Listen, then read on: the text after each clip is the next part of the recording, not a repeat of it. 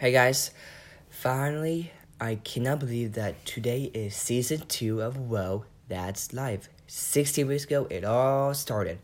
So, today, I do want to talk about how God changes our lives every day into Christ Jesus. So, we will definitely read Ephesians 3 19 through 21. Yesterday, I do want to talk about that. Um, I found somewhere that, that really stood out to me is that um, believe that your greatest fulfillment is found in God. It's in God, it's with God, and it's with Christ Jesus, which is love, trust, hope, and faith. Because when we love God, we love God, we love Christ Jesus, and we love the Holy Spirit.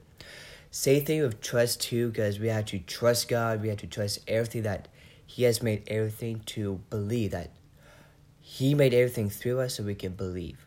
That's why we put faith in them so we can trust all things that were made through him. So like your greatest fulfillment, we believe that it's in God, it is with God. Because we talk about John too. Gospel of John that um we love God. So talk about Ephesians 3, 19 through 21. So starting in and 19, and to know the love of Christ that surpasses knowledge, that you may be filled with all the fullness of God. The greatest fulfillment is found in God, once again. That Christ that will surpasses knowledge, that we will get to experience more in Christ and more in God as we believe in God. Because when we put faith in them, they will surpass surpasses knowledge so that we may be filled with the love, trust, hope, and faith that we will be found in God. Our fullness will be in the Father and with the Father too. Verse 20 Now to him who is able to do far more abundantly his immeasurable riches than all that we ask or think of, according to the power at work within us.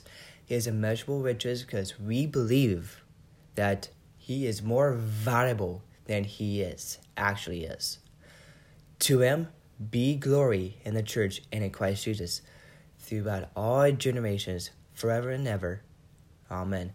We believe in God so we can worship God, we sing praises to him. That's we are here today because finding our greatest fulfillment in God is something that we need to remember.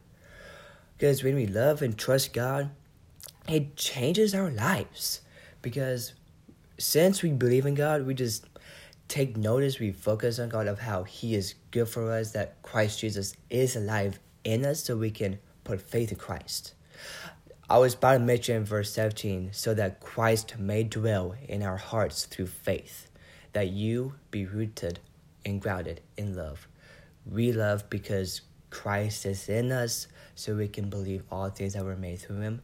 That's why He changes our lives, so we can build relationships with God and our friends, so we can love, trust, and put faith in one another. And that's why we are here today to discuss. And next week, we're going to talk about the bread of life and how He is for us and how we worship. So, thank you very much.